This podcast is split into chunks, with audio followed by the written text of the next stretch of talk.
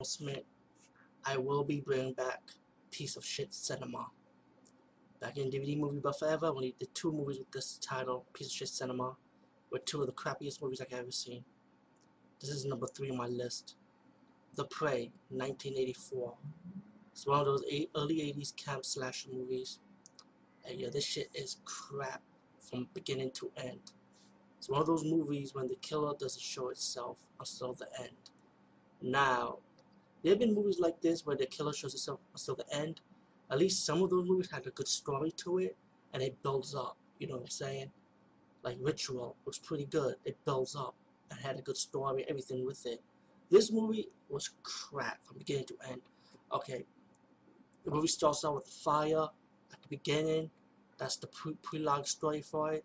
Then you got these two campers. After that, mid middle-aged couples dying from an axe. Uh, the movie has a little bit of blood and gore, but it's really not all that. Um, after that, then you got these young adults. Yeah, more young adults at the campsite, and then they end up being being killed one by one. But it took a while for them to be killed one by one. Then you get a flashback story with the sheriff telling the forest ranger about the story about when the forest fire at the prologue of the story about these gypsy. They never show you what the gypsy looked like. I heard there was an uncut version with which they actually show it to you, who were the gypsies and stuff. But in this version, I, am not positively sure. But the story, the flashback story for this pretty much gypsy died in the fire, the forest fire. They hid in the cat cave. They were hugging each other, but it was hard for them to move. So it sounds like they were protecting somebody. And when the sheriff told the forest ranger he went back to plant, and he knows about knows he saw a boy in the woods that's all burnt up. So I think those gypsy was protecting like this young boy who happens to grow up now. Of course, take a wild guess.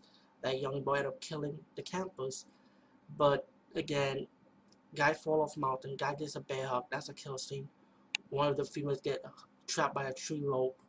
And then you got the last female, and finally the killer finally shows herself like this tall, burn up, ghoulish like victim. And the sheriff took a gun, uh, uh, paralyzer gun, tranquilizer gun, tranquilize the monster. Now the sheriff, the forest sheriff, when the sheriff told the forest ranger, bring more firepower, stupid forest ranger didn't want to listen. The sheriff brought more firepower. The movie ended already. But this movie was a piece of shit. You got the stupid ending, of course, with the ghoul killing the sheriff, picking up the woman. He had that smile on his face. And it's pretty obvious what he's gonna do with this woman. Then you have like a snow scene, you have a nature scene, like springtime. And you got the cave showing showing the cave.